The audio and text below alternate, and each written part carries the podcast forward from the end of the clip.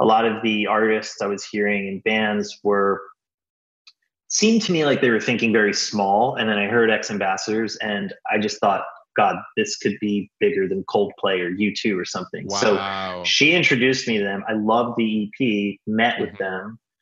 Um, they told me that all of these, a bunch of managers were uh, were chasing them and stuff. So I I went to see them play um, was blown away by their performance, and there was probably five people in the room. How are managers chasing a band when they're only bringing five people to a show in New York? I don't understand that. Well, you know, then we started working together, and I think about a year later, one of them said to me, "Seth, there were no other managers. There was there was maybe one we were kind of talking to, but they were like, we just really needed a manager, so we just ah! decided to to play you." This episode is brought to you by DistroKid. DistroKid is a distribution service that can get your music into all the DSPs like Spotify, Apple Music, TikTok, Tidal, Instagram. Over a million artists have used DistroKid. I'm one of those artists. I've used DistroKid to get my music out, distribute some of my songs. As you know, as I look into all of these distribution services, I test them out. And DistroKid is great. They offer a ton of features annual fee, unlimited uploads, and you keep 100% of your royalties. Check out distrokid.com.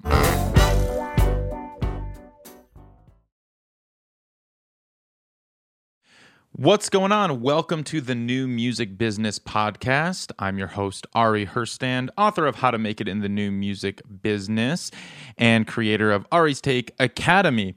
This episode, uh, this is the first time that we've done this. This is uh, a live episode virtually, uh, live on Zoom.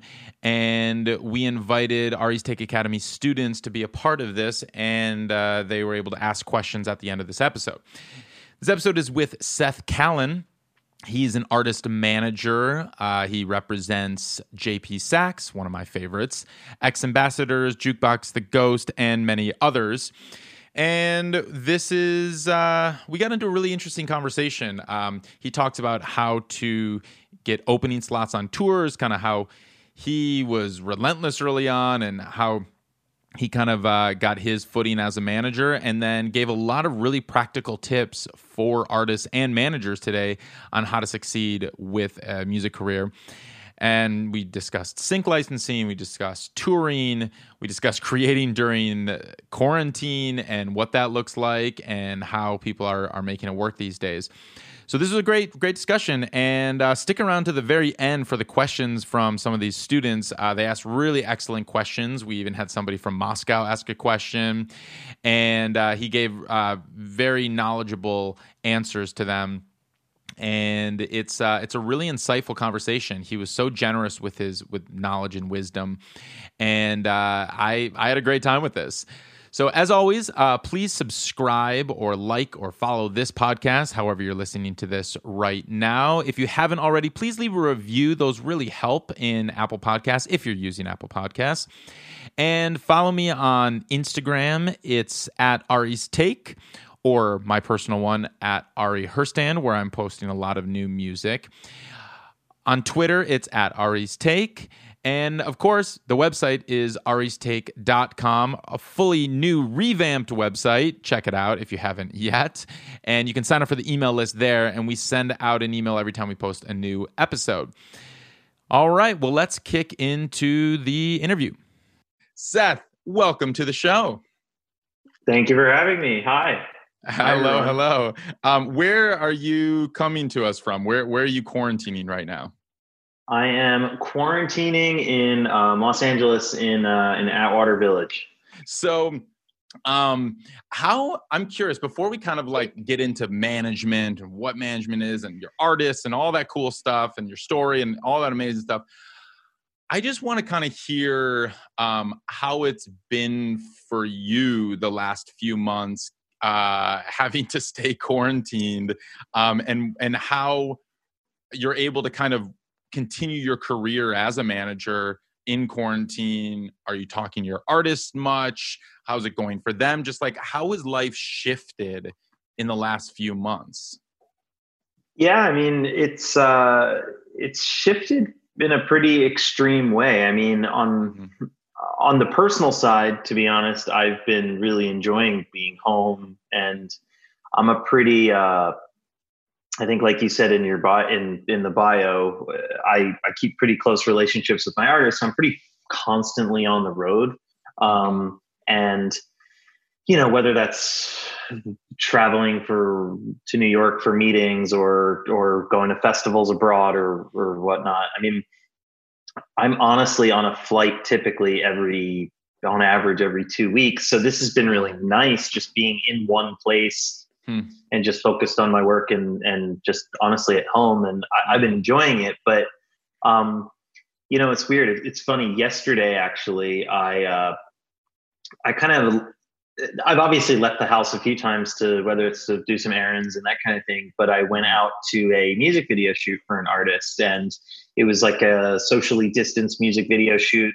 You know, everybody was 10 feet apart. It was all shot outside, oh, but it wow. was it was a little it was a little bit of a weird feeling getting back into the groove of of kind of doing music business related tasks around other yeah. people. I wasn't used to it, but yeah. it's kind of was a shock to my system because normally mm you know, my normal, the last 10 years of my life has just been every couple weeks on a flight, on a tour bus, you know, mm-hmm. both for fun or for business or whatever. So it's been, um, it's been an interesting experience not being able to be in person with the artist specifically. Um, so you and, spend quite a bit of time typically in person with the artist because I, I know you know you know, tour managers obviously are on the road with the artist for the whole duration of the tour. Artist managers typically aren't, but I, I know it, it it's a wide range. I know artists who do pop in the bus for most of the tour, uh, and I, I, you know, when when artist managers start with the band, they're like the fifth member of the band, and they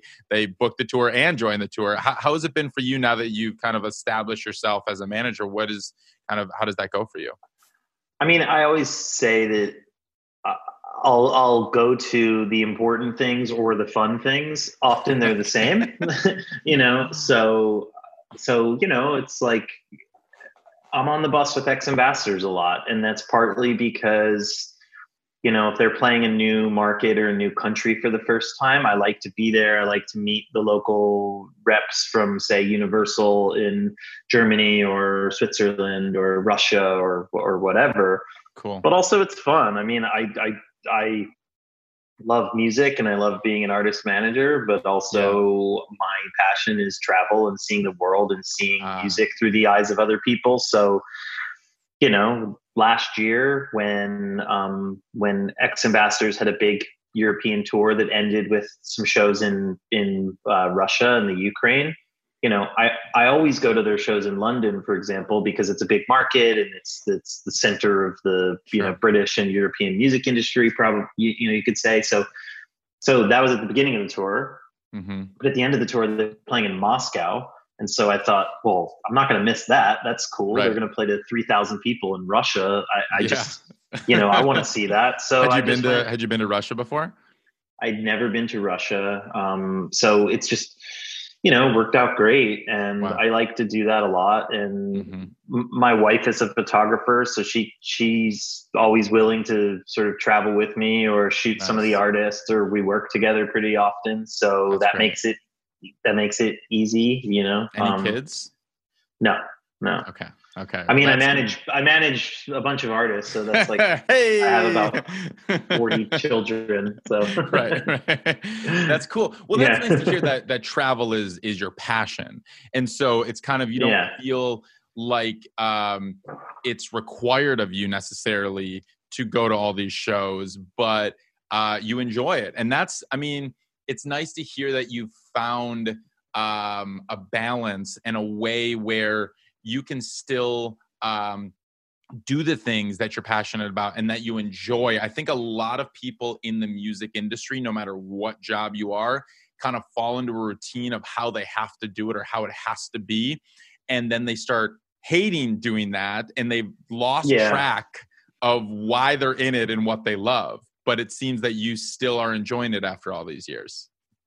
Yeah, I love it. And that's the that's the part I love. And and frankly, I also you know, I just wrote this piece on this that I posted on Medium um, that you know any, anyone's welcome to check out. But I was we'll link to that a, in the show notes.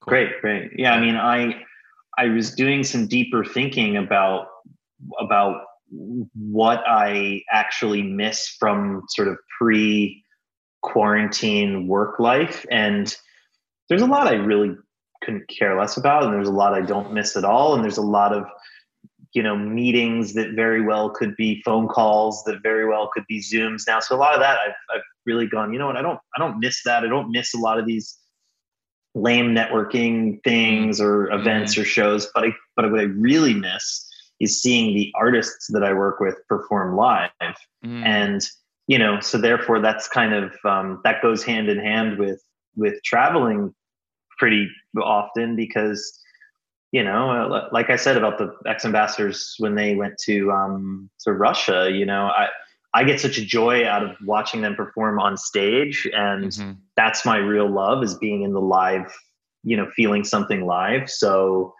you know it's often what what happens in my brain is like well i want to see people in in you know Mexico sing along to a Salvador song, or I want to see yeah. people in Brazil sing along to JP mm-hmm. Saxe. So yeah. I'm the first one to get on the plane to go just be a part of that because it's my it's just what brings me the most joy.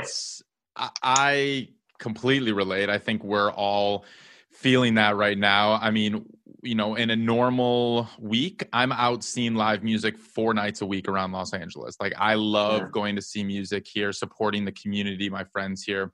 Uh, if I'm not performing, I'm out seeing a show. And that's kind of how it's always been because I love it. And I think so much of us, like, we're, we're feeling very deprived right now. And yeah. um, artists that I've been talking to who uh, live on stage, it's, it's especially difficult for them because it's kind of a, a a loss of identity almost. It's like they they feel such a connection in life and um with the that the with the audience. It's like the audience is a love. It's like if you were ripped away from your lover uh who you who you got to know and, and absolutely love and have been with for years and you're ripped away and you're not able to see them, call them, interact with them, FaceTime, nothing. That's hard. And live streaming shows, they're not cutting it. Yeah. like that shit is just like, you know, I, I, I co-founded uh, Uncanceled Music Festival, um, you know, the whole live streaming festival. And like, we got a bunch of artists and I know Jukebox the Ghost played that and everything. And like, you know, it was like, oh, this is, we did it right when quarantine started. It was like, this is the solution. And then as we were talking to it, and I played a couple live streaming shows, I'm like, man, this is this is not a replacement for live music. You cannot replace that physical electric energy of being in the club. It's been uh, it's been a strange thing, I think, for for the, the industry side and for the artists to experience this live streaming thing. There's there's I think some interesting new ideas that are going to come come of it. I think there's mm-hmm. um, a lot of artists are having a good time with certain live streams they're doing. And yeah. you know jp for example i was talking to, to him yesterday and he he was like you know i really love doing my weekly instagram live and i have fans chatting all around the world and i can just like be myself and be silly and it's really easygoing and you know and, and so i think there's some there's artists that are enjoying parts of it but but definitely that i don't know. I mean just the the feeling of being on the side of the stage watching you know an artist sing in front of i don't know 50,000 people when when for me i remember you know i have these experiences of finding this artist or starting to work with this artist when they were playing in front of maybe 15 people and then i can mm-hmm. and then when i can see it turn into main stage at lollapalooza or sold out brooklyn steel so or cool. you know it's it's that's when i go that's sort of for me my barometer of like you know, okay, we've done something great here. Yeah. That's awesome. So um, before I, I want to get into that, like the the story of seeing an artist uh, where it played 15 people and then Lollapalooza. But uh, before we get in, just um, for people who you know, for listeners who um, may not have a strong handle on what an artist manager is or does, let's just break it down to the very basics of it all. Can you uh, can you explain what an artist manager is and, and what you do? I'm still trying to figure it out, to be honest. But I love it. There's um, this uh, yeah. when when Rick Rubin was on uh, Tim Ferriss's podcast, and Tim Ferriss was like, "So what does a, a, what does a producer do?" And Rick Rubin, as you know, one of the most famous yeah. producers in, on planet Earth, was like, uh, "I have no idea. I can tell you what I do, but I don't know right. what a producer does." yeah, I mean, well, okay. For, so what do those, you do? Yeah. so I always there's one thing I do say to everybody who is I'm trying to explain what an artist manager is. Um, you know, I say we're we're typically not an expert on anything, but we know a little bit about everything. Um, and you know, I'm I'm the mouthpiece for the artist to the rest of the music industry. So what I love about it is, you know, it's sort of it's sort of you and the artist against the world, or mm-hmm. you know, so um, you're the you're the the I don't know to use a football analogy you're the quarterback of the team or you're the general of the army or whatever it is. I mean my job is to is to get to know any artist I'm choosing to work with or that's choosing to work with me really understand their their ambitions their hopes their dreams their understand their music understand where they sort of fit in culturally where they you know and that sort of thing. Um, mm-hmm. And it's it's to help them find their audience, and then it's to help build a team around them that can that are experts in a number of things, whether it's touring or merch or you know releasing music and marketing and and work with all those people and mm-hmm. you know a lot of the artists i work with of course also work closely with those the team around them um, including myself but mm-hmm. it's really sort of the artist manager's job to to yeah just really understand what the artist is trying to do. And you know someone told me once very early on they said never forget that you work for the artist. The artist doesn't work for you. So you know and and i'm sure not all managers feel that way. You know some managers find it but you know a new talent a new band a new singer um, and sort of say, I think you're great. This is how it's going to be done. Right. Mm-hmm. Whereas that's not my style at all. I, I find that, uh, both a, you know, music I love and a human being I love. And then um, I say, I'm, I'm here to serve you and to sort of figure out where you want to go. And mm-hmm. I'm going to do everything in my power to help you get there. And I always work for you. You know, there might be times where we butt heads and we disagree on how to get you there right? Sure. So there there are definitely times when you know I say, "Hey, this is I think we're making the wrong decision," or "I think we should release this song, not this song," or "I think we should."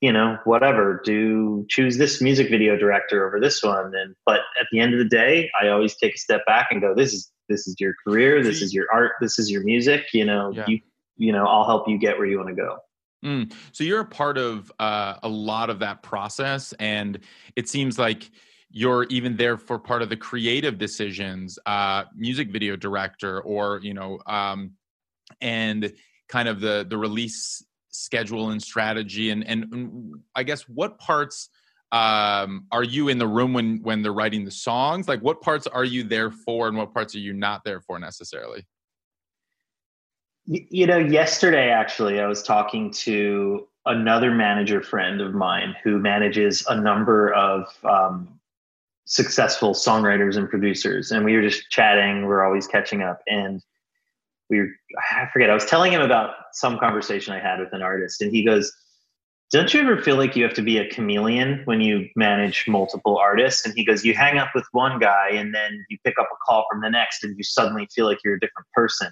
and mm. And I, and that really stuck with me because every artist i work with i work with in a different capacity you know um, hmm. Whether it's, uh, I don't know, you know, for X ambassadors, I obviously work with them closely on the music, but often, you know, they're pretty self contained when it comes to what they want to do and their vision for the music. And sometimes, what do you mean you work Sam, closely on the music? Like I will, like I'm always, um, they're always sending me ideas and demos and things like that. But the truth is, is that you know, occasionally there's even times where Sam will send me this really crazy song and I'll go, dude, I, this is I, I don't know what's going on here. This is really confusing to me. And then he'll be like, okay, that means it's really cool. that means, you know, he's like, if you don't get it because you listen to Bob Dylan and Jackson Browne all day, like, you yeah. know, then that means it's, it's awesome. And, and for people who don't know, uh, I just want to prep everybody. You're a singer songwriter. You're an artist. You started as a singer songwriter. And Correct, so, yeah. like, you have those songwriting chops and artist chops. And so, you know, you feel it and you can actually, you know, go head to head with, with them. Yeah. And so, and so again, with, with, with each artist, it's, it's so different, right? With, with the X Ambassadors guys, I work with them on the music production process only to a certain extent because they're just they're they really build everything in their own world. Sam has one of the most amazing just visions for what he wants to do and he knows exactly how he's going to get there and and knows mm-hmm. exactly the music he wants to be doing. And i give ideas. I say like hey why don't you try this? Or should you do you want to work with this person? But on the flip side you know I'll have times where I don't know, Jukebox the Ghost will send me a demo and I'll just listen to it and I'll say, "Hey, okay, here's my thoughts, you know, this this lyric seems a little throwaway. Why don't you change this?" Or, cool. you know, Ben, you're singing lower in your register. Do you guys want to maybe just attempt changing the key just and, and yell the chorus instead of whisper the chorus? And nice. and so each artist is completely different with how I work with them on the music. And that, that same thing goes for you know all of the creative whether it's music videos or um, i don't know what the tour production looks like so it's yeah mm-hmm. it's i mean it's it's different with everybody that's cool. Um, so I, I, want you to talk about uh, kind of how you got started with Jukebox the Ghost. I know they were your first band that you managed, um, and you were still an artist at the time. Is that right? When you first kind of met them, were you? Didn't you play a show together? What? What's? How did you? How did you get to know them? How did you get started as a manager? So when I was um, when I was in high school, I was a singer songwriter, fronted my own band in Philadelphia. Um, my dad actually yesterday sent me a scan of a of a an article in 2004 in the Philadelphia City paper that that was that was promoting some show I had coming up. He was yes. like, "Check out what I found." That was, that was pretty press. amazing. Yes. Um, but um, but yeah, I mean, I met Jukebox the Ghost playing a gig with them at um, their college. So they were, I was in high school actually, and they were, they were freshmen at uh, George Washington University. So I drove down to play a gig with them. Cool. I remember standing there in the in this cafeteria in front of nobody, but watching them play, and I just thought, "Oh my god, this band is the best thing I've ever seen." I don't understand I almost had this like out of body experience being like, I know I'm only 17 years old or 18 years old, but like, this is unbelievable. No, wow. no one should be making music like this that's 18 or 19. This is amazing. So fast forward to my, it was either freshman or sophomore year of college at NYU, um, t- 2005 or so, 2005, mm-hmm. 2006. Um, I had a school project to do, which was produce a song for any artist. I invited them up to New York to use our studio space at NYU for free. What were you um, studying there? I was in the Clive Davis uh, program at um, Tisch, so it was a music production, music business program. Pretty, it was in the early days of that school, mm-hmm. um, and yeah, I, I my roommate and I at the time produced a song for them, but I, I kind of realized while they were on, coming up on these, you know, visits every couple of weeks to work on this music with us, I realized while I was doing it just that I had very little interest in editing the Pro Tools session or figuring out where the mics should be placed. It just was not my thing. And my roommate sure. was doing all that with them. And I was sitting there going like, okay, when you finish this first song, like, you know, what's your first show in New York going to be like? And so I, I, I, pitched them on it and I said, guys, I'd love to be your manager. Um, I know I'm younger than you. I know I'm just a kid, but I really believe in what you do.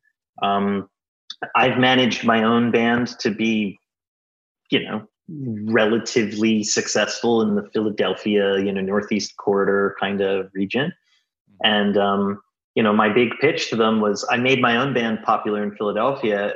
Maybe I can use the same approach and help you become popular in Washington, D.C. Um, they said, I don't even know what a manager does, but sure, you can be that for us. and that was that was about 15 years ago, which is really wow. insane. Um, and yeah, so that kind of got me started. And um, and early on in those days when you were, uh, did you did you like you were in college? So did you finish college? Did you drop out and do that full time, or how did, how are you doing that early on? I mean, I was lucky enough to go to a, a college that supported being a, ma- a, manager. Right, that was they mm-hmm. they wanted to see. I remember actually early on um, at NYU, our professors really trying to beat home to us that we should be entrepreneurial with our careers. So they said, right. You know, this was because I went to school when, you know, Napster was destroying the right. music industry and everyone was getting yeah. fired. And I was just, you know, oblivious and naive to everything because, mm-hmm. you know, you had, you had the older generation going, like, back in the day, we used to sell CDs, and I was thinking to myself, we don't sell Jukebox the Ghost CDs. We just hand them out on college campuses. Who cares? Like, people will buy a T-shirt later. So, yeah. so the school I went to, I remember they were my professors, Nick and Lauren Davis and Jim Anderson. They would say to me, you know, don't worry about getting a job. Create your job for yourself for when you graduate. Okay. So I, I really took that to heart and. Cool you know, I would just I managed them all throughout school. Pretty much every school project had something to do with Jukebox the Ghost. There were times when I would tell my professors, like, I'd say, guys, I'm really sorry. I know there's an exam next week, but I don't know. Jukebox the Ghost is playing in LA for the first time. I have to go to that. And they'd say, okay, you can go. You still have to do the exam, but you need to write an extra essay on what your experience was like going to LA or something. I right. said, no problem. that sounds so much fun. So yeah. Um, so that led me to a day-to-day position when I after I graduated at MCT Management, where I did day-to-day for uh, Rufus Wainwright, Fran Healy from the band Travis, who is an idol of mine. So that was cool, and a few other artists. And you know, the short version is then I I found X Ambassadors while I was at that company. Um, Before we you bring yeah. in X Ambassadors, can you explain what a day to day manager is? What does that mean? So a day to day manager is just the um, is the support role to the manager, right? I mean, early on in an artist's career, you know, the manager just does everything one on one with the artist. So obviously for many years with me and Jukebox the Ghost, and even with me and X Ambassadors and Savoir Adore and all of these artists I managed, it was me doing everything. So whether it was negotiating their new record contract with their lawyer or doing that kind of big picture stuff, or also, I mean, when I was in college, I was sitting on my computer at 1 a.m. answering MySpace messages for Jukebox the Ghost, you know? so yeah. it was doing everything. But then yeah as I've grown my my company and sort of grown my uh, in in my position in the music industry, and I have more artists and some more responsibilities. You know, I have a support staff that work underneath me that help with logistics, that help with um, you know all sorts of things, and you know they help me with creative decisions. They help me with with all that stuff. So it's somewhere between an assistant type role and also just helping as the sort of functional operations person with anything involved with an artist's career. So when I was doing that for Rufus Wainwright, it was a mix of sending Rufus a daily or a weekly email with his schedule for the next two weeks, and it was making sure his his website was up to date or anything like that. And you know, I'm not doing that stuff for my artists now. I have um, multiple day to day managers that work for me, and then I can use my time and my energy to focus on bigger picture things. Whether it's yeah, I mean, on anything you know, anything that you'd classify it uh, I guess. Right. So okay. So you said you found X ambassadors. What does that mean? How did you find them? So I got an email from a woman named Samantha Cox at BMI. Um, if any of you are that are listening or watching this right now, um, you know, songwriters, I'm sure Ari has taught you. You register with a PRO to help you collect your royalties, and Samantha is an amazing human being who has a love for for helping artists early on in their career. So Samantha sent me an email and said, "This band, um, they were called the Ambassadors at the time. They need a manager. I thought of you because I knew her through Jukebox the Ghost." Um, and uh, she said, "Check this out." And I remember listening to their first EP. It was called Litost. Um, it was the Litost EP, L I T O S T, and I just remember hearing this EP and thinking, God, this this band sounds like they're going to play in arenas one day. Like this isn't. Yeah. You know, I was living whatever Brooklyn in 2009 or 10 or whenever I first heard them, and a lot of the artists I was hearing in bands were seemed to me like they were thinking very small. And then I heard X Ambassadors, and I just thought, God, this could be bigger than Coldplay or U2 or something. Wow. So she introduced me to them. I loved the EP, met mm-hmm. with them.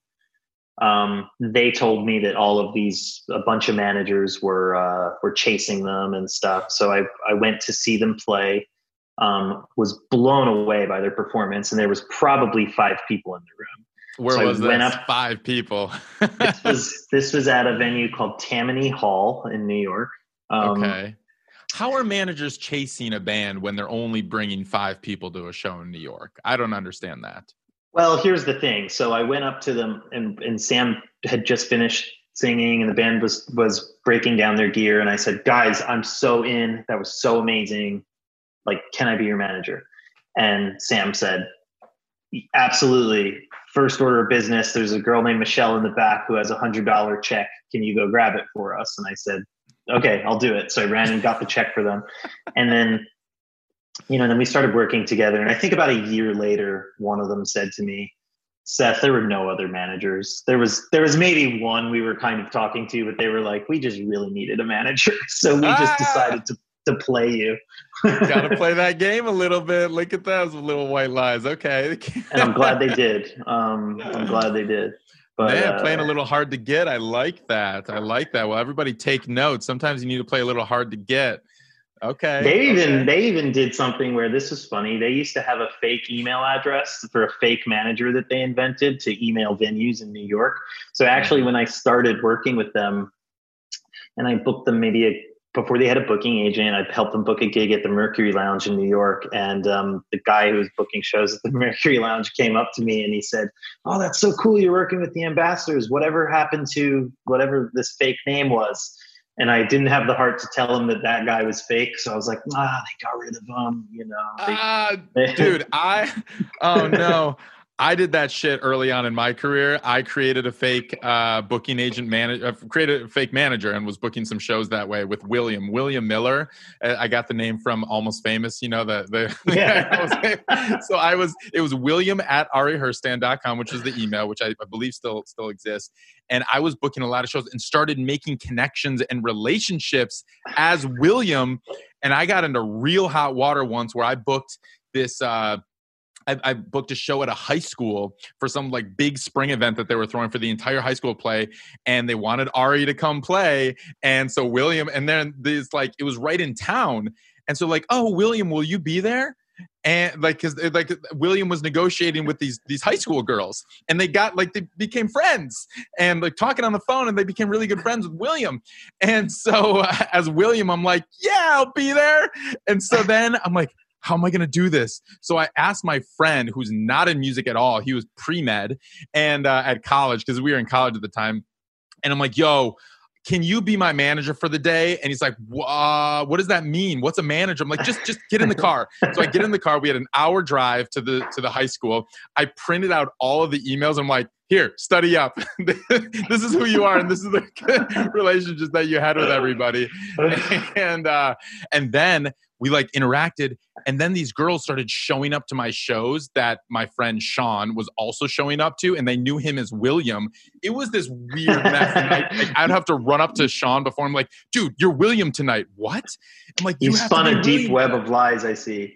Oh my gosh. I'm, so I'm, I'm, like you know what? I, I, I like at some point, I don't know if that's a good idea to continue to use that alias. I, where do you fall on the alias? what do you, hey, I think, think, I think do it early on. It helped X ambassadors. Um, it okay. can help you. Great, great. I, I've been on the fence about that ever since because, man, when I eventually told those girls, because they became super fans and they started showing up to every show, and Sean was there, and I just like had to break it to them. I broke their hearts. They felt like they felt deceived, but they also just like felt stupid. And I'm like, oh no, it's not your fault. It's my fault. I'm the asshole here. Well, X ambassadors fired the fake manager before it got go. too late. Just so, fire you know. Just don't ever let them meet anybody and just get rid of them. okay, cool. That's great. Um, so, so when you met X Ambassadors, they were playing to five people. Um, what? How did you kind of take them uh, from five people in New York, uh, making a hundred dollars at that show, which is a lot for bringing only five people, uh, to you know over what like billions of streams, hits on the radio, uh, touring, playing every venue imaginable, and and for a point being like one of the biggest bands in the world. I mean, for them, at first, I took the path that we took with Jukebox the Ghost, which was, you know, at, at this time, I mean, the music industry, the, the music industry has changed so much. Where at that time, the idea of making any money off of your masters or your publishing was so far fetched to me that all we thought about was touring. So, mm. so you know, at that time, Jukebox the Ghost had kind of um, planted their flag as a as a band as a live band that did really well, especially in the Northeast, in the Midwest, in the Southeast, and whatnot. They were just kind of doing this this loop in their van all the time, and, they, and were you we looked at it as I was going to say we almost would look at it as like a it's like a hurricane. Like it would start here, and then it would just the the the circle would get bigger and bigger and bigger, and eventually they started touring the West Coast and internationally mm. and stuff. And um, you know, I just took that approach with X Ambassadors at first. It was your music's great. Let's find every opportunity for you to get in front of people, open for bands, play at bars, whatever.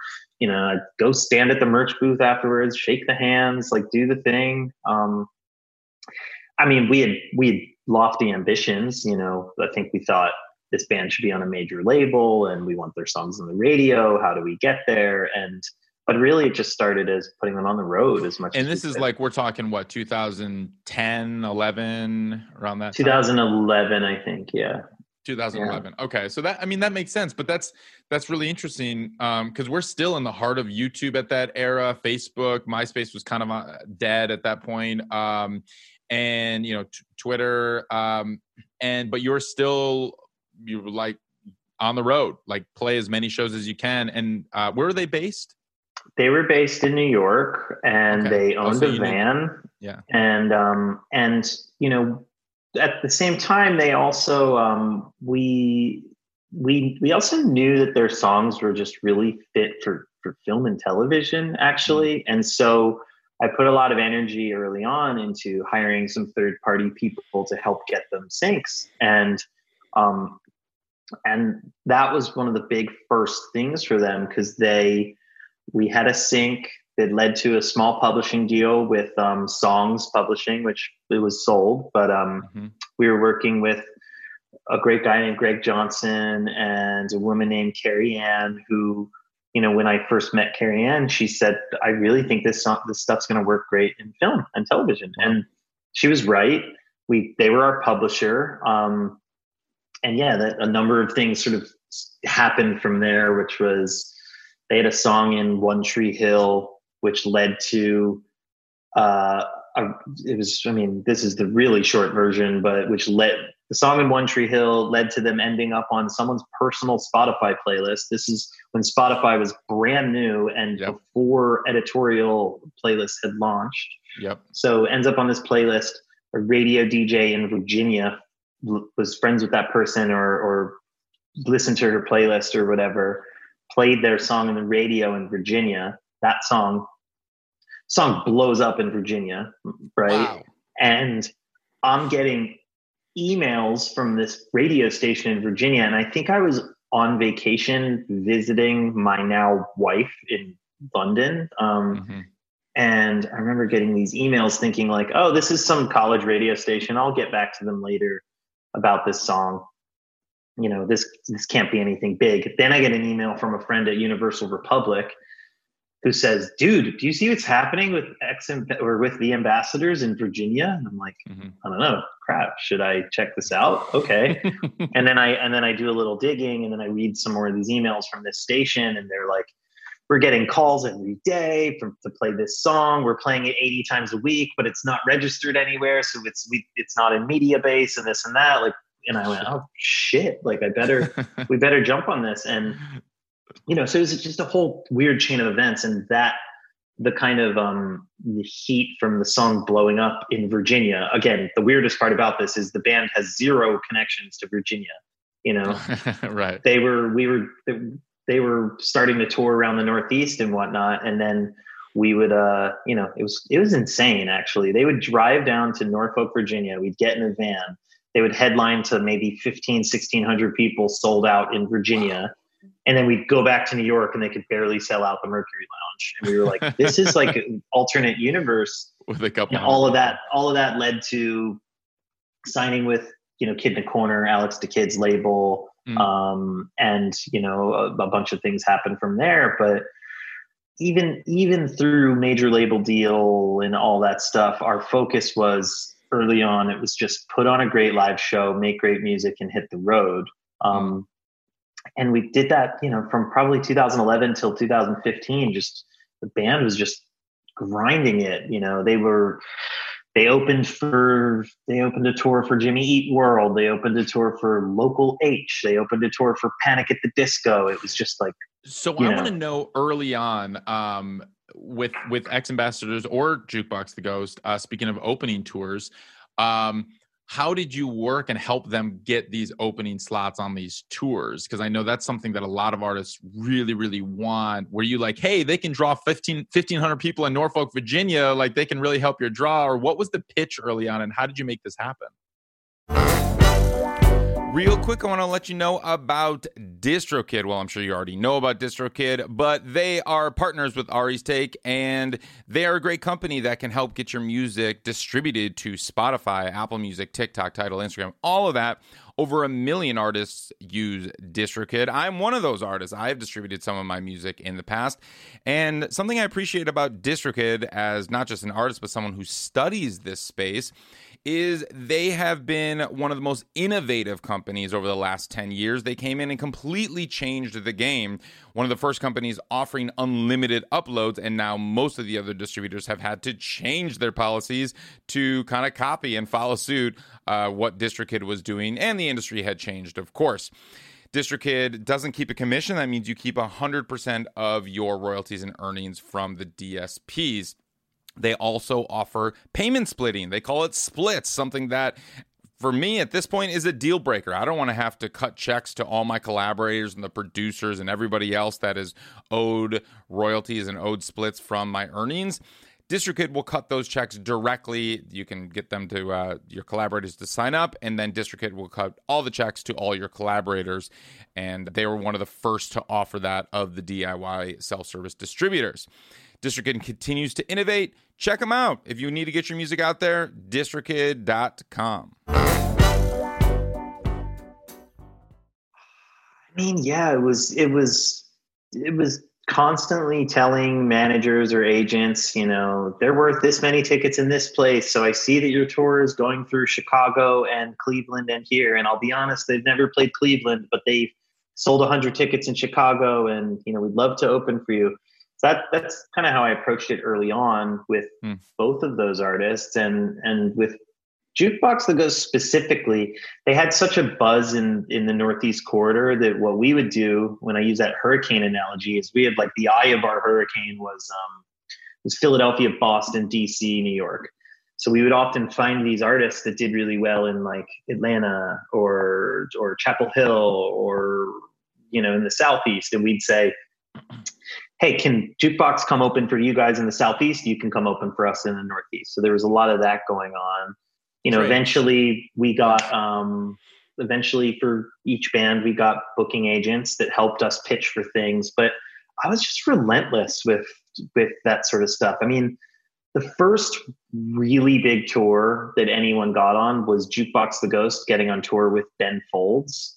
And nice and the reason that happened is I had sort of just, you know, I mean, and this goes for everyone who's a student in the school right now. I mean, there's a lot of information out there that's really easily accessible, and you can piece together people's email addresses and figure out names and how you contact people. So I, I don't remember exactly how, but I think I would I got in touch with Ben Folds management and I would just say, I see you're going on tour or or um I, I think it started with I see Ben Folds is playing at GW. Well, like Jukebox the Ghost, they go to GW, they get compared to Ben Folds Five, and blah blah blah. So can we get them on this show? And it was a no. And then it was okay. What about this date? Can we get them on this date? No. And then I think maybe a few months later, someone from Ben Folds management had emailed me kind of laughing and they said, you know, Jukebox the Ghost gets compared to Ben Folds so frequently, we get all the Google alerts for it. So Ben has finally checked out their music and thinks they're great. So would they want to open these six shows? And we went, amazing. That's amazing. Did it. Um, and, you know, and with X Ambassadors, similarly, I mean, some of the bigger tours they got were really, I mean, they have a booking agent named David Galea at um, United Talent who has been with them almost as long as I have. And he was also blown away when he first saw them at one of their early shows. Yeah. And, you know, he just hustled for them. And, to, be honest, I think it was you know getting them on a panic at the disco tour or whatever was just relationships and being able to show that they were worth some amount of tickets and you know we got lucky. I love that. There's a lot of big takeaways here and um the the uh persistence is key like number one but also being able to offer something in return. I think a lot of artists too early in their careers are like i got to get on an opening sh- uh, tour and that'll that'll change my whole life and my whole career. It's like yes but maybe you're not ready for that because it's too early and you're saying well they could you know they could sell 100 tickets in chicago can you can you sell 100 tickets anywhere? And if the answer is no well then you got to figure out how you can so you can offer something. And i love that you did a lot of people early on do show trades but you were doing tour trades. Come open for yeah. us in the northeast we'll open for you in the southeast. And then the relentlessness. I got to tell my story speaking of ben folds you know um, early on when i was um, I, I, was I was in Minneapolis at the time, and and we had heard Ben Folds was doing a tour, uh, Midwest tour, and mostly colleges, and like Ben Lee was his opener. And word got out that Ben Lee had to cancel one of his shows in Minnesota. It was at Gustavus College, and uh, it was a big show. And word got out to everyone in like the Midwest area that Ben Folds is in need of an opener for that one show. and so um, everyone is submitting. Everyone's submitting or you know submitting or whatever. And like I had a college booking agent at the time, and I'm like, "Yo, can you submit me? Like, get me on the show?" Because it's out of college. We're not hearing anything. I'm like, fuck it i'm taking it in my own hands. And so i started going down the google google rabbit hole. I'm like who's ben folds manager? How is this happen so i looked it up and i found an article that like had interviewed ben folds manager and then I like figured out his email. I like did a lot more Googling, figured out this dude's email. I emailed him. I'm like, hey man, uh, saw that Ben Folds in need of an opener. I'm a huge fan. Uh, you know, it's Gustavus. I've, I've done this. I can, you know, sold this tickets, blah, blah, blah, blah, blah. Did the whole pitch of, because at the time I was pulling really heavy in the Midwest. And I'm like, hey, can I open the show? And it was a college show, so they didn't really even need the, the ticket support. But either way, he gets back to me. He's like, "Oh, hey, I don't actually manage Ben anymore, but uh, Kelly does, and I, have I'll uh, I'll make the intro right now." So then he intros me to his new manager, and he's like, "Hey, this is Ari. Like he's he's inquiring about this show there." And then so she, because wants to keep that good relationship with this dude, was like, "Oh yeah, okay, thanks." And like within two days, I was confirmed for that for that show when every band in the Midwest was was pitching to try to open that one. Yeah, I think I think persistence is key, and I think it, persistence without there's obviously a fine line to be to being persistent versus being annoying. But yeah, you know, at the but but also, I mean, I don't know. As long as you're you're keeping information concise and and being yes. respectful of people's time.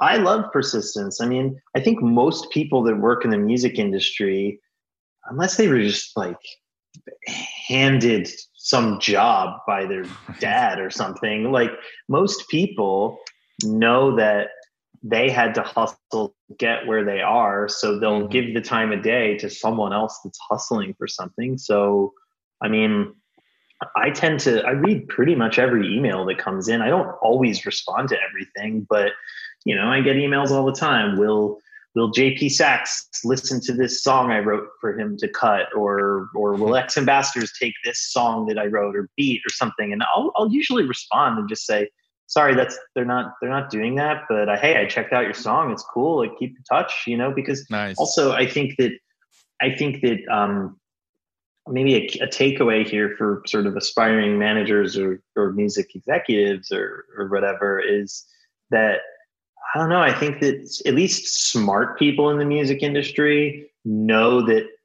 that the next great artist or manager or or booking agent or label founder is probably you know 20 years old somewhere out there right now so it's kind of like you better give those people the time of day and at least at least acknowledge that maybe they they're trying and mm-hmm. um and yeah i mean i just think it's i think it's important for for younger people in the industry to have that sort of sort of confidence to to to reach out and to just at least try I love that. And you don't want to burn any bridges. Uh, you know, don't like if somebody doesn't get back to you. I, this happens to me all the time when people email me. I mean, I get thousands of emails a day and people email me and then like I'll get an, another email or I missed the first one. They email me and they're like, like, oh, so you're too cool to respond to me now, Ari? I'm gonna remember that. And pe- words getting out is like, you know, you're just uh, you don't care about anybody anymore. Whatever. I'm like,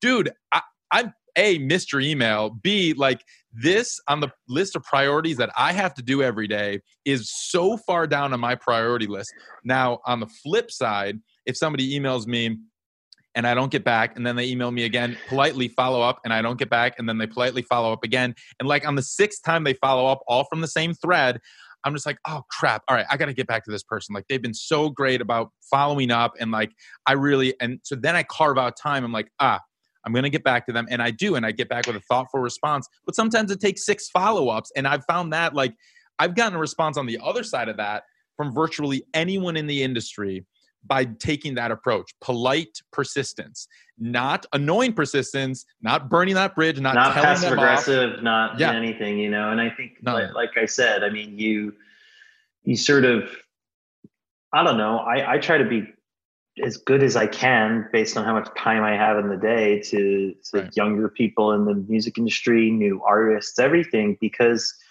also, look, I I remember the people who gave me the time of day when yes. I was just starting out, and now as I grow as a as a you know manager and I run my own business, like I remember the people that were really cool to me early on. I also remember the people who were assholes to me. So, you know, but like, and look, I'm sure there's also people that were like, oh God, Seth Kallen, and he was 20 years old. He used to annoy the shit out of me. He would just right. text me and email me. And I'm sure I learned my balance of, of, of how to be persistent versus just be respectful and stuff. But, mm-hmm. you know, like I said, I think that, um, you, you got to sort of, as a new manager or artist or whatever, just know that there's nothing wrong with with being confident and mm-hmm. sort of not being shy with what you're trying to do you know yes i love that and and it's it's hard you know I, i'm still um you know I still have that balance um, as artist businessman. You're like I'm still an artist. I released a song yesterday um, and did the whole artist thing. I'm still doing the artist thing, and I when we're performing, you know, shows are back on. I'm still performing. And it's funny the shift that I have to go through the emotional and mental shift, jumping from like businessman, managing and running a business and helping other artists and consulting other artists and teaching them and encouraging and inspiring and like guiding. And I have no problem with that. And like an artist comes to me and I'm like, oh, I see your whole path. Let's do this, this, this, and this. No problem. Let's do this. I'll, I'll send out this person. And like I turn into manager role. Then when it flip it and it's myself, and I like yeah. I have to put my shit out. I'm like, I don't know what to do. I can't. Everyone hates me. I'm worthless piece of shit. And it's like, well, to be honest, frankly, that's kind of why I I sort of when I used to be an artist, I sort of knew. I kind of it's almost like I had this weird epiphany for an 18 year old like yeah. the fact that it was so self-aware but i i knew for me at least i was like god i love I love talking with Jukebox the Ghost and figuring out their path. And mm-hmm. and that mm-hmm. still applies to X Ambassadors, to JP Saxe, to Great Good Fine Okay, to Mink, to whoever. Mm-hmm. But then at the same time, back then I was still releasing my own music. And I remember thinking, like, God, the rejection I feel oh. for myself as an artist is just so painful versus not that it's not painful for for an artist I work with, but I can at least compartmentalize it a bit and be like, you know, again, early on for Jukebox the Ghost, sending their music, trying to get them booked into some. I remember it was like we were always trying to get them playing at the Black Cat in DC. The Black Cat kept saying no. If that was me trying to book my own music there and my own band there, I probably just would have been heartbroken every time they said no. But with Jukebox, I was like, they're gonna think they said no. That's annoying, but they're gonna say yes. I'm gonna well, get them to say yes because it's because it's it's not your art. Yeah. And that's the biggest thing is this like art to an artist is extremely personal and any kind of rejection even if it's somebody passing on booking you at a venue which seems very innocuous to just somebody with all their wits and, a, and with a business mind to an artist it's like they hate my art they hate my music which means which is a direct extension of who i am so they hate me and they think my art's worthless and so that means i'm worthless and and then just you start to spiral and so yeah i mean like, look one of the biggest pieces of advice i could give to any new artist listening to this right now or watching is simply just find a friend who has some kind of business and marketing and and you know that type of thinking and brain mm-hmm. because just go let them try to fight these fights for you so that you're not constantly adding so much emotional baggage yes. to the to the to the decisions and the rejection you can just get someone who believes in you to just go to battle they don't have to be they don't have to have a bunch of big artists they manage. They don't have to have years of experience at a record label or anything. It's just like, do they kind of know about the music business? Do they get who you are? And do they, have they really read Ari's book? Have they read Ari's book? That's all you need. right, right. I love that. uh, no, but you're so right, and that I, I'm so glad that you said that because yeah. and and just telling your story about how you were just a young kid and loved this band. And you're like, I don't really know. And they're like, I don't really know what a manager does. And you're like, I don't really either. But hey, I love your shit. And like, let's do this together. And you partnered up and you did that. And I think anyone can find a friend or somebody that just loves them enough or believes in them or even like, you know, and it doesn't even need to be a full on manager. It's just like little jobs here and there. It's just like, hey, you know someone who says i want to help. How can i help? It's like well i'm trying to book these shows. Actually if, let me teach you how to do it. Here's the chapter on booking. And if you can just right. like try to get these shows booked uh, that would be awesome. And then they do that. And it's just like so at least if you know what needs to get done you can delegate to people who want to help. And maybe it's not a seth who's like you're going to be your full manager from the get-go but maybe it's a, a tina who just is like you know your friend in college or your coworker who's got some extra time and wants to pull away from the kids once in a while or whatever and she can help out. Um, i want to jump to uh, uh, you, we have to talk about jp saxe uh, yeah. He's got like the biggest song in the world right now with the world ending, and he wrote the song uh, uh, "If the World Was Ending." You'd come over, right? Um, and uh, but you shouldn't come over because it's against. Don't come over. Actually, right? Exactly. Stay home.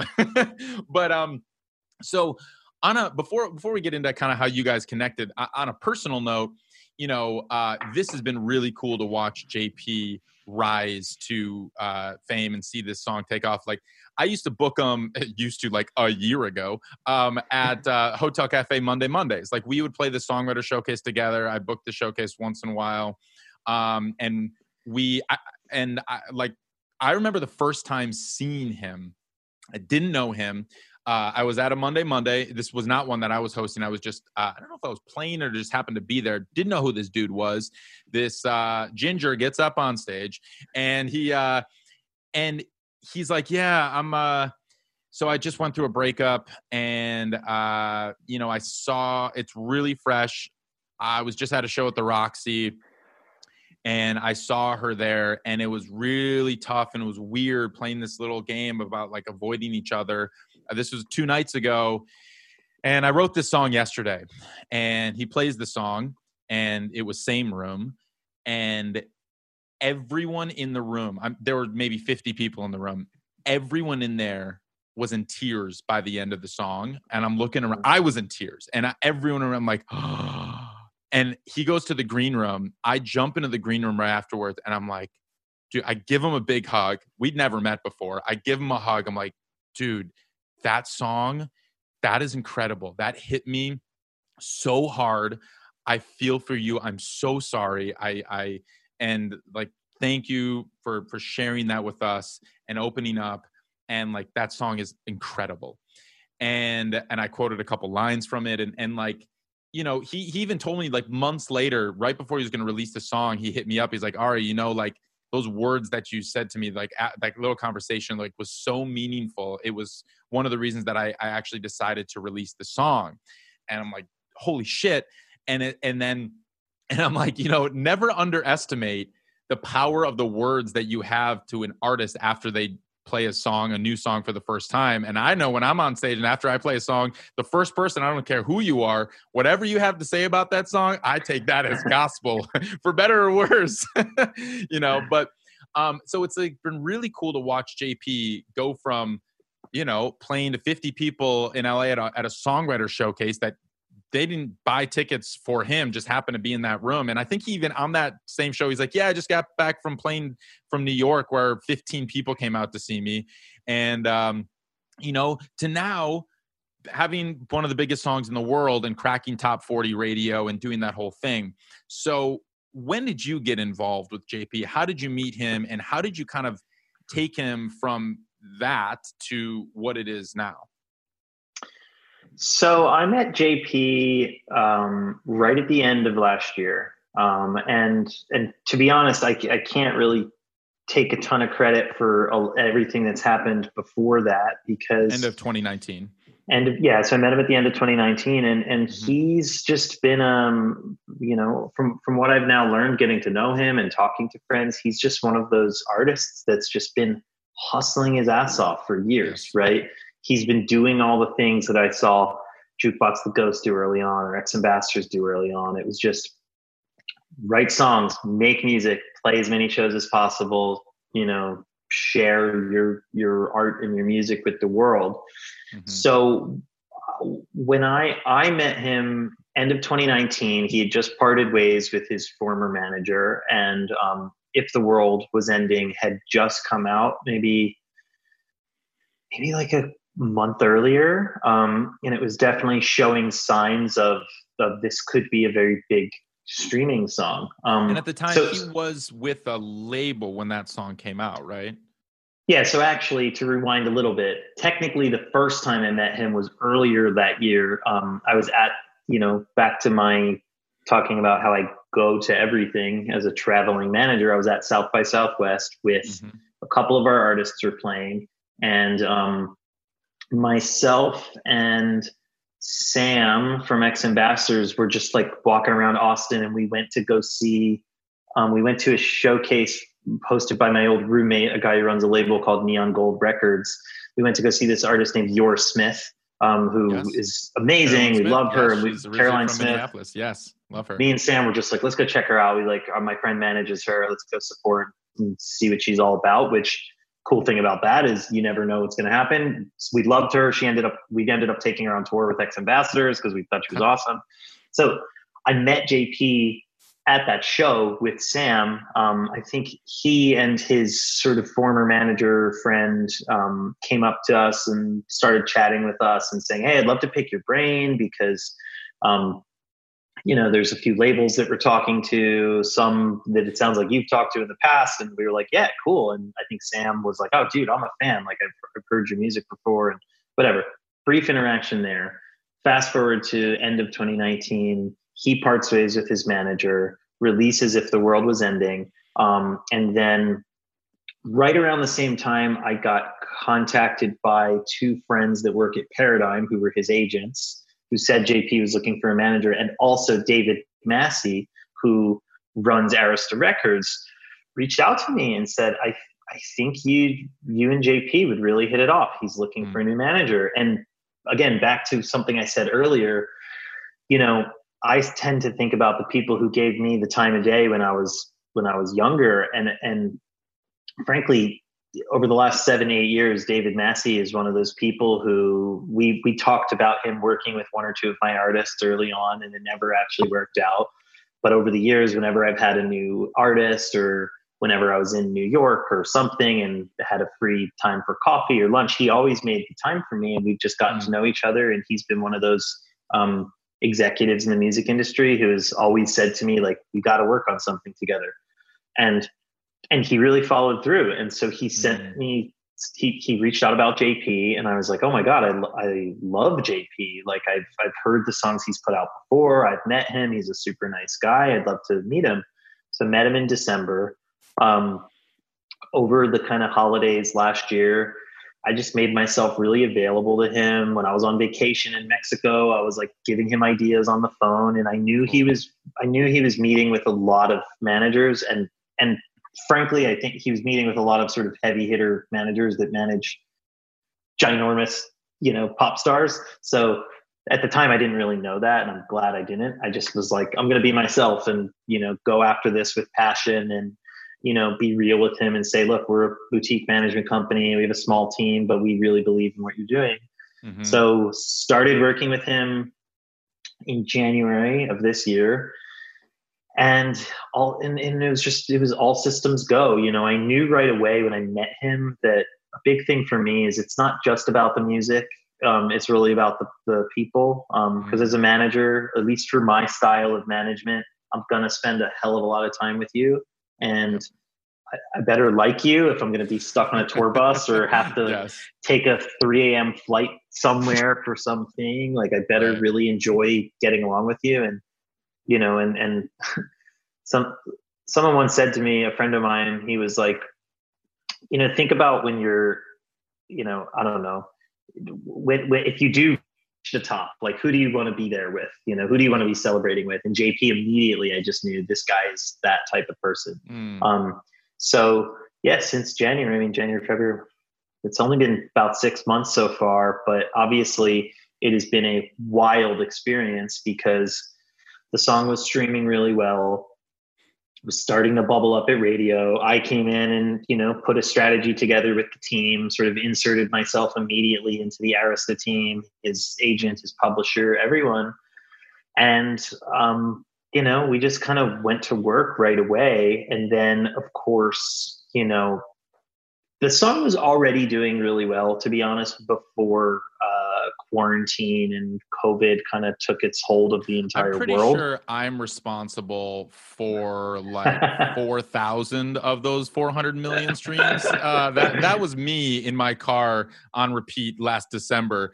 Just like it was literally on Spotify, just like repeat just the one song and just go. And every well, time I was in the car, it was that song was just over and over. It's such a brilliant song, and I love like what I love about JP so much is that he says so much with so few words and it just hits you. It's a fucking gut punch and it's like it's so incredible because he doesn't have to go on long streamy you know lyrical stories no and it's it's point. like reading someone's journal too it's like a yes. notebook you know and Ugh. and yeah i mean it was funny actually. I remember too, right when I started managing him. So Savoir Adore is another band I manage, and it's this the singer is a guy named Paul Hammer, who's one of my best friends in the world. And he actually texted me, Yo, have you heard this song If the World Was Ending by JP Saxe? This is like the perfect pop song. And I said, I forgot to tell you, I just started managing him last week. And he was like, You're fucking kidding me. But yeah. but you know, it's it was interesting, it's been interesting to be a part of because the I think the experience of people being quarantined at home and COVID and all this stuff gave the song another a, a, sort of I don't want to say a second life because it never really died down, but it just gave the song a whole new meaning. And I don't know. I think people just really connected with it during this time, and then we we really tried to, in a tasteful way, sort of market it and and really lean into this feeling that that we're all having, being stuck at home, and um, mm-hmm. and the lyric is just. I mean, I mean, JP has when this was first starting to really kick off in say February, March, and people were starting to quarantine and stuff. He called me one day and he goes Seth, I just want you to know I didn't ask for this. Like I didn't I didn't want to have the coronavirus anthem, but he's like but at the same time I'm really glad it's really resonating with people in a really special way.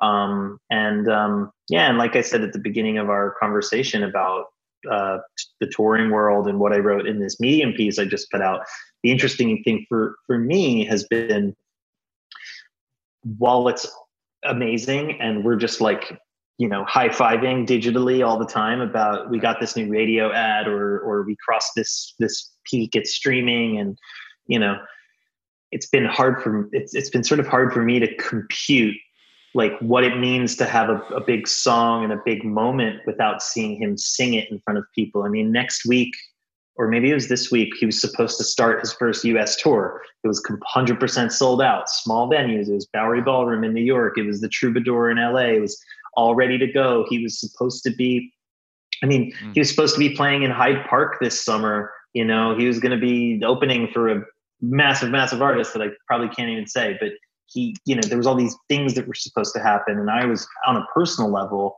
and he too was just so looking forward to like, for me, it all kind of makes sense when I go, here we are at the Troubadour, lights go down, there's 500 people crying with their lighters up singing if the world was ending you know so now we're like well, sh- well shit what do we like how do we digest this right now so you know mm-hmm. I'll, I'll report back when the first show happens but it's been but it's been a really gratifying experience and his his team at arista is just honestly incredible like they're really kicking ass as a new major label. Um, David Massey is an amazing leader. The team there is just fantastic. They're bright. They're having fun. They have ideas all the time. Um, mm-hmm. and JP is honestly just one of the hardest working people I know. I mean, he does, you know, th- there's obviously a bit of luck and timing with anything, but, you know, never underestimate just what grinding and putting in the work will do for you. He says, he never says no to an interview, to a thing we ask him to do for us for an important fan or for hey JP, I need you to send this video thanking this specific you know music director at a radio station in Minneapolis because they really believed in you from the start. Can you send them this or can we do this? And he's always have he always has amazing ideas that we run with, and it's just been awesome. it's been a lot of fun.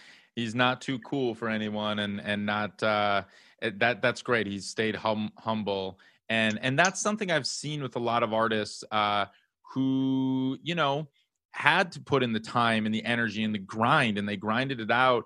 And you know, you you you remember where you came from, and you remember that that uh, everyone can like be an important have an important effect on your career, and it's like you're not too big for anything or anyone and it's all there.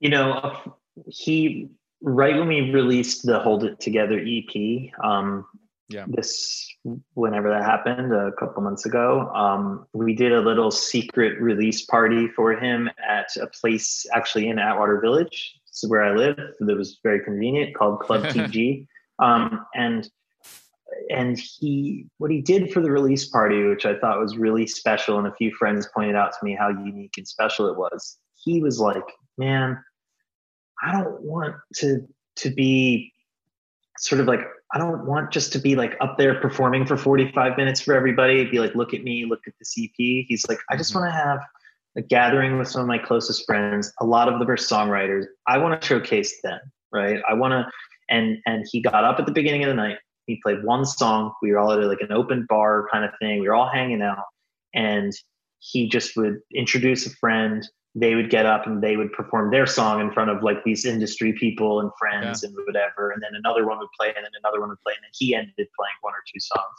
And I think it was just really, it just gave me a little peek into in, inside his mind, which is he really values the, the people that have helped him get to where he's he is now, and he knows he has a long way to go still, and we all do. But um, you know, I think it's just it's just important for everybody to acknowledge that you gotta, you know, you gotta be good people. You gotta be pay it forward to the people that have helped you out and help them out. You know, he's yep. like even when it came to planning his tour for this year that hasn't happened. I mean a lot of the shows were sold out, so it didn't really matter who opened for him. But his first thought was just, okay, I want this friend to open for me here, and I want this friend to open for me here, and this cool. would be so much fun because this is their hometown. They can play with me here, and I want to help them, you know, That's because awesome. I don't know, they were the first person to like put me in a studio session in LA, or they did this or that. So, um, so yeah, great. It's been a Love lot of fun. That. Love that.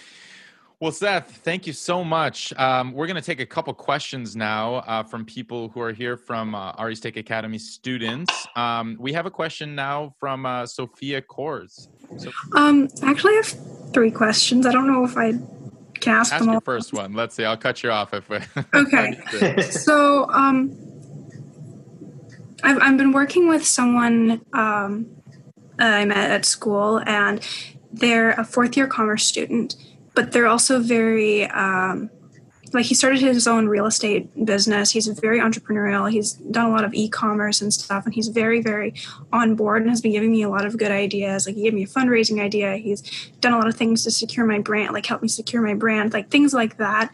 And he's really eager to learn and stuff. And um, so I, I don't know, like you were saying, it's really good to have a friend with that mindset to kind of help propel you to do all those things and like to bounce your ideas, I guess, off other people. So I don't know, I guess what's the best way to move forward with that and how can I help him, support him, and how can we work together better as a team? For, this applies to anyone being a manager and really doing anything in life, I guess. but, you know, you should remind him to always stay humble and always be asking questions. I think one of the most important things a manager can do is just ask lots of questions of, of people and read and, and read blogs and all that kind of thing because you know the music industry is changing every five minutes it seems. And i to this day still you know I've, I've had a decent amount of success and there's a lot of things i still really want to do for myself and for my artists but you know it's just all about kind of knowing what you don't know is really important and not bullshitting too much. Obviously, there's always a little bit of bullshit. Like I'll pretend I know things that I don't really, but it's just really knowing what you don't know. And you know, for me, there's still there's constantly things that I'll call a lawyer or call another manager friend or call a booking agent, and I'll say, "Hey, I don't really get what this is. I don't know what this means. Can you can you teach me about it? Can you tell me what this thing means?" Or I heard someone talk about you know, like D2C campaigns for ticketing. And you sometimes I'll, you know, I might be like, I don't know what D2C stands for. Like, can someone explain that to me? Like phone a friend, you know? So, so I think that the best, the best advice I could give to both of you would just be to ask a lot of questions, honestly. And, um, you know, I think that that's going to help you two build a a deeper level of trust too because you know you know he doesn't know everything right? So you know that if you're like hey i want to do this and he goes yeah, yeah i know exactly what that means you know deep down that that's bullshit. So you'd rather have someone working with you that goes you know what? I'm not sure but that's a good question. Let me go find out. I still to this day whether it's jp or X ambassadors who are two really established artists they call me with things all the time that sometimes Sam from X Ambassadors will be like, yo, I want to connect with this person at this company and like, you know, what is it, what would it mean if we did this thing with them, right? I mean, that's vague, but I'll say, that's a really good idea. I have a friend I could ask about that. I'll give me till like, I don't know, Thursday. I'll, I'll call you back, but like, let me just ask a few friends about what they did in this scenario or, or, or I'll ask a friend to connect me to this person or whatever. So um, and I think that's advice for, for him, you know, is that's built a really strong level of trust and for me and my artists because they always know I'm going to be honest with them. They know that I'm not going to pretend to know something I don't, which could then possibly harm them somehow. I'll always say, I don't know. Give me a minute. Cool. Thank you. That's great, Seth. Um, right on. Uh, Hannah, how's it going, Hannah? Uh, I'm also manager of uh, alternative rock band, so it was very useful to hear all these advices you said for artists and for manager. And um, uh, you know, we had some success with scene placements. With uh, they played some shows at 400 venues. They sold out. But we are uh, based in Moscow, and I feel a little bit that we are a little bit stuck there. As, uh, we don't have, you know, a lot of things in terms of music, in terms of uh, managing the artists, which uh, go around go around us.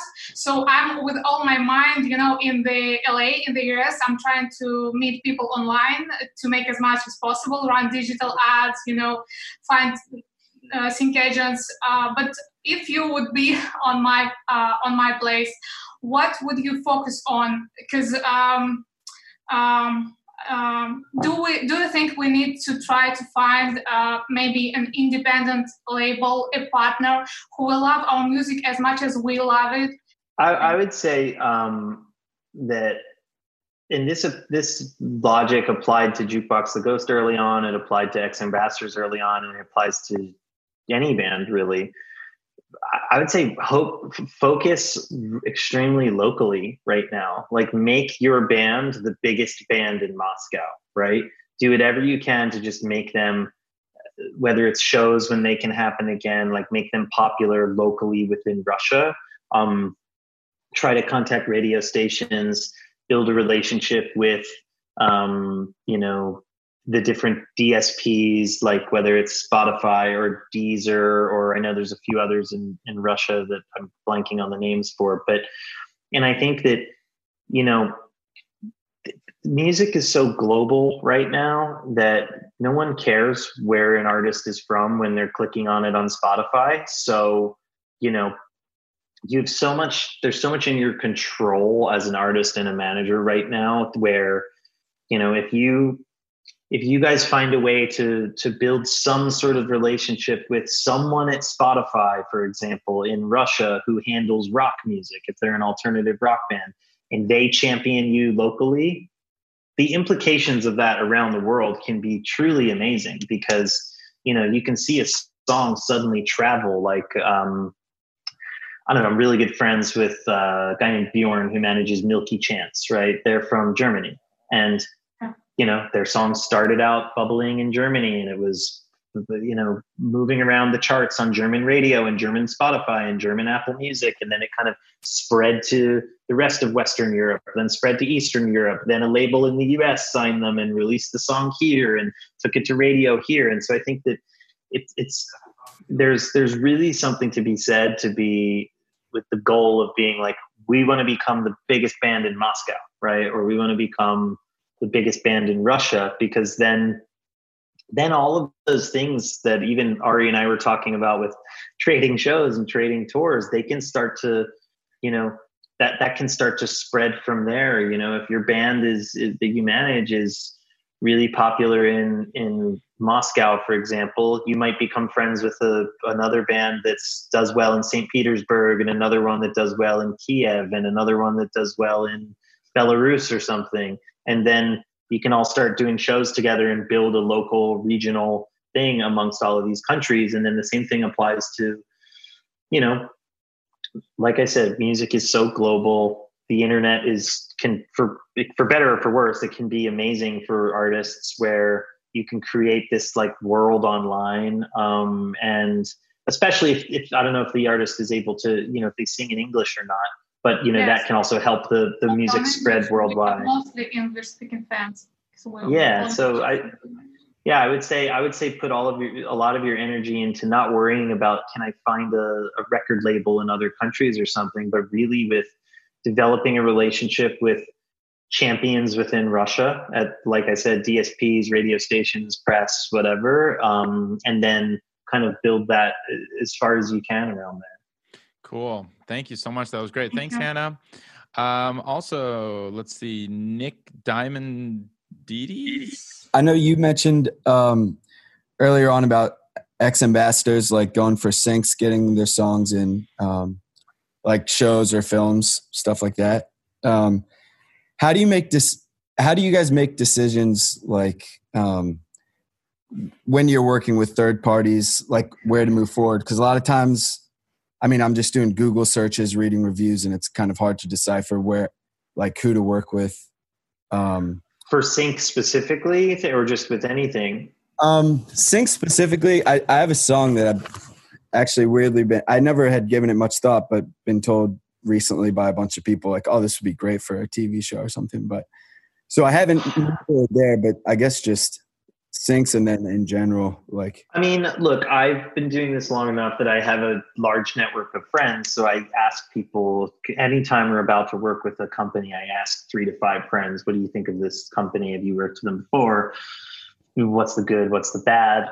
Um, I think with the truth is that I go off of passion too, and that's that's a it's a um, it's an unquantifiable thing. But you know, if you have music and you're looking for someone to pitch it to to film and television, I think that you know you send the music out to as many different companies as you can find, and um, I mean, I will say, don't let anyone scam you where they're like yeah, pay us a thousand dollars a month to be able to pitch your songs to film and television. Like then that's a red alert. Walk away from that. Anyone who's going to represent your music for film and television should just be taking a percentage of if they make anything happen. And, you know, just try to, I'd say send the music out to as many different sync agencies as you can find. There's so many out there who are looking for music all the time. You know, I think that give them some context to what it is like hey listen to this song here's the lyrics it's about i don't know heartbreak and it, it, fits somewhere in the in the middle of this artist and this artist and you know could work great in the following five tv shows or if, you know i'm inspired by these artists that are in films a lot or that kind of thing um, and just really you know you have to i think a lot of this industry is just built on judgment calls that are you really don't know half the time, like whether it's going to be the right decision or not. So you just have to try things out and not sign away the rights for a long-term commitment if if you're just testing the waters with like someone. But um, but yeah, you just have to go yeah. on gut. This is a, a, long way of Seth saying uh, you should enroll in the Ari's Take Academy Sync Strategies yeah. course. Uh, I wasn't sure. I was under the impression that was mainly for hip hop, which it, I'm not. It started as uh, hip hop and sync, but because um, so many people from other genres jumped into that, we've now expanded it outside of every to every genre and our instructor Vo Williams, he's had over a thousand sync placements. Um, he's a hip hop artist. That's why we started as a hip hop thing, but we are now um, expanding it. So enrollment's currently closed, but we're going to be opening it up again in a few months to be full on sync strategies to everybody. And yeah, exactly what Seth was saying. Um, so right on. Well, I think uh, we have time for one more question. Um, we've kept here, we kept Seth here uh, a long time, and I really appreciate his um, his expertise and, and his generosity with all of his knowledge and information. Um, our last question is going to be uh, from Mark Cruza. Mark, how's it going? Definitely, everybody recommend the uh, the Sync course if you haven't taken a look at that. Um, so I'm coming from a little different place than maybe a lot of you. Um, I've got a full time job in IT, and I'm kind of testing the waters in the music industry. I've uh, been a musician my whole life. I've just never tried to, uh, you know, make, make, any bank off of it. Um, a lot of uh, good suggestions I've heard already. Um, anything that you could give specifically for uh, best bang for your buck as far as time goes. And being this the age of COVID, um, we all have limited time to do live music anyway.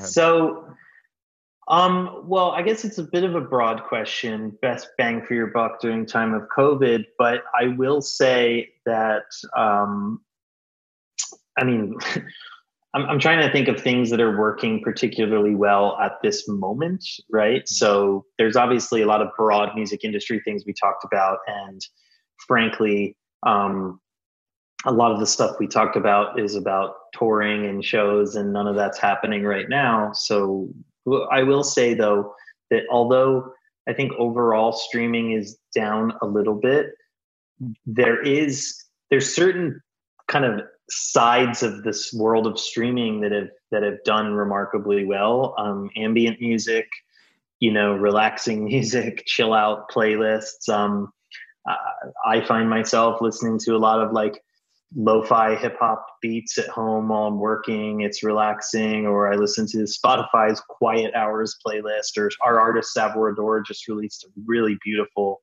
um, ambient instrumental record called Image Tapes Volume One that I think you guys should all check out. It's really cool. Um, so I think that I think that there's an interesting niche right now for artists creating um, instrumental music that's that's that's pleasing to listen to and that's relaxing and calming. And I think that um, there's, you know, the interesting thing about the world of streaming and Spotify and Apple Music and all these places is you can like you can just take a taste of anything, right? If you're one day you're like, man, I've never explored the George Harrison's solo catalog, or you know, I want to like I want to just listen to beats that Jay Dilla made. You know, I'm like, you, can just do anything, and it's all there. So I think that um, you can you can kind of just test the waters with lots of different type of types of music, and especially now, I would say there's a there's a bit of a desire, and this might not last forever, but for um, you know, like I think big, big, big pop songs right now people are not the, the taste for that and discovering your favorite new dance pop song unless you're like the new lady gaga ariana, ariana grande song which is awesome you know unless it's gigantic artists you know um unless it's unless it's that i think people are maybe not interested so much in that right now as far as their new music discovery. They're kind of going towards to listen to um, things that are nostalgic to them and catalog music. But I think there is a bit of discovery happening right now in that um, instrumental, you know, neoclassical uh, ambient space, which is I'm I'm finding really interesting because I'm I myself am discovering like some of the coolest music right now because I'm just like I can't, you know, I'm stressed out. I don't want to listen to someone sing or talk or rap. Like I just want to listen to interesting guitar loops over hip hop beats. It's like you know soothing. Mm-hmm. So I don't know. I'd say I'd say yeah. take a shot at that kind of stuff. Right on. Sweet. Well, thank you, Seth. Um, I have one final question that I ask every guest that comes on the show. What does it mean to you to make it in the new music business? Well, I guess I've two different answers. Um, there's there's make it as an artist and make it as a manager. Um, I, I, it remains true to me that I, always said if I can if I can help an artist have a sustainable, self-sustaining life and career off of music, then I feel like we've made it. You know, I think one of my proudest things is that things I've done is that Jukebox the Ghost has never really had day jobs in the 15 years I've worked with them. They've I mean, Jesse, the drummer, works at a coffee shop because he likes coffee and just likes getting some extra cash, and he likes talking to people when they're not on the road. So he does that for kind of for fun. But you know, so I think that to me, success is an artist being able to to make a career off of their music. And as far as being a manager goes, you know, I, I don't know. I I, I, guess I can't even answer that because I probably don't feel like I've made it, and I will never feel like I've made it. You know, and we've had wow. we've had top ten songs we've been a part of, and we've had Grammys we've been a part of. But I think that I'm I'm wired, and I'm guessing a lot of managers are wired this way to think about, well, what's next? What's next? You know, and and frankly, even sometimes I have trouble um, you know, I, I, I take good care of myself and, and like to celebrate my, my victories and things and always take time to try to, whenever anything good happens, just take a minute to be grateful and say like, wow, this is, I, you know, if I told, if I told 18 year old me that I was involved with a Grammy winning album this year, we were involved with Lizzo's album Cuz I Love You. Like if I told myself that, or if I told myself that I had an artist headlining Red Rocks or I had an artist collaborating with Sam Smith, like I would I would think, well, then I'm gonna think I've made it. But the truth is that when those things happen for me, I'm always like, that's so cool. Like this is great. But okay, how do how do we keep moving? What are we what are we doing next? You know, what's what's in the future? So um So we can do a follow up podcast when I eventually decide that I've made it. But for now, I don't have an answer yet. I love that. That's a great answer. Well, Seth yeah. Kallen, thank you so much for being on the show. I really appreciate your time and your generosity with your knowledge. And uh, stay safe, stay sane, stay healthy, stay inside. yeah, thank you guys. Day. Thank you guys so much for listening. And, you know, I'm like I said, everybody should be hustling and communicating with people. So feel free to follow me or This Fiction on Instagram or something and reach out. Like I'll, you know, when if I have time, I'll say hey for those that are in the class right now or listening in later. But um, thank you guys so much for for listening.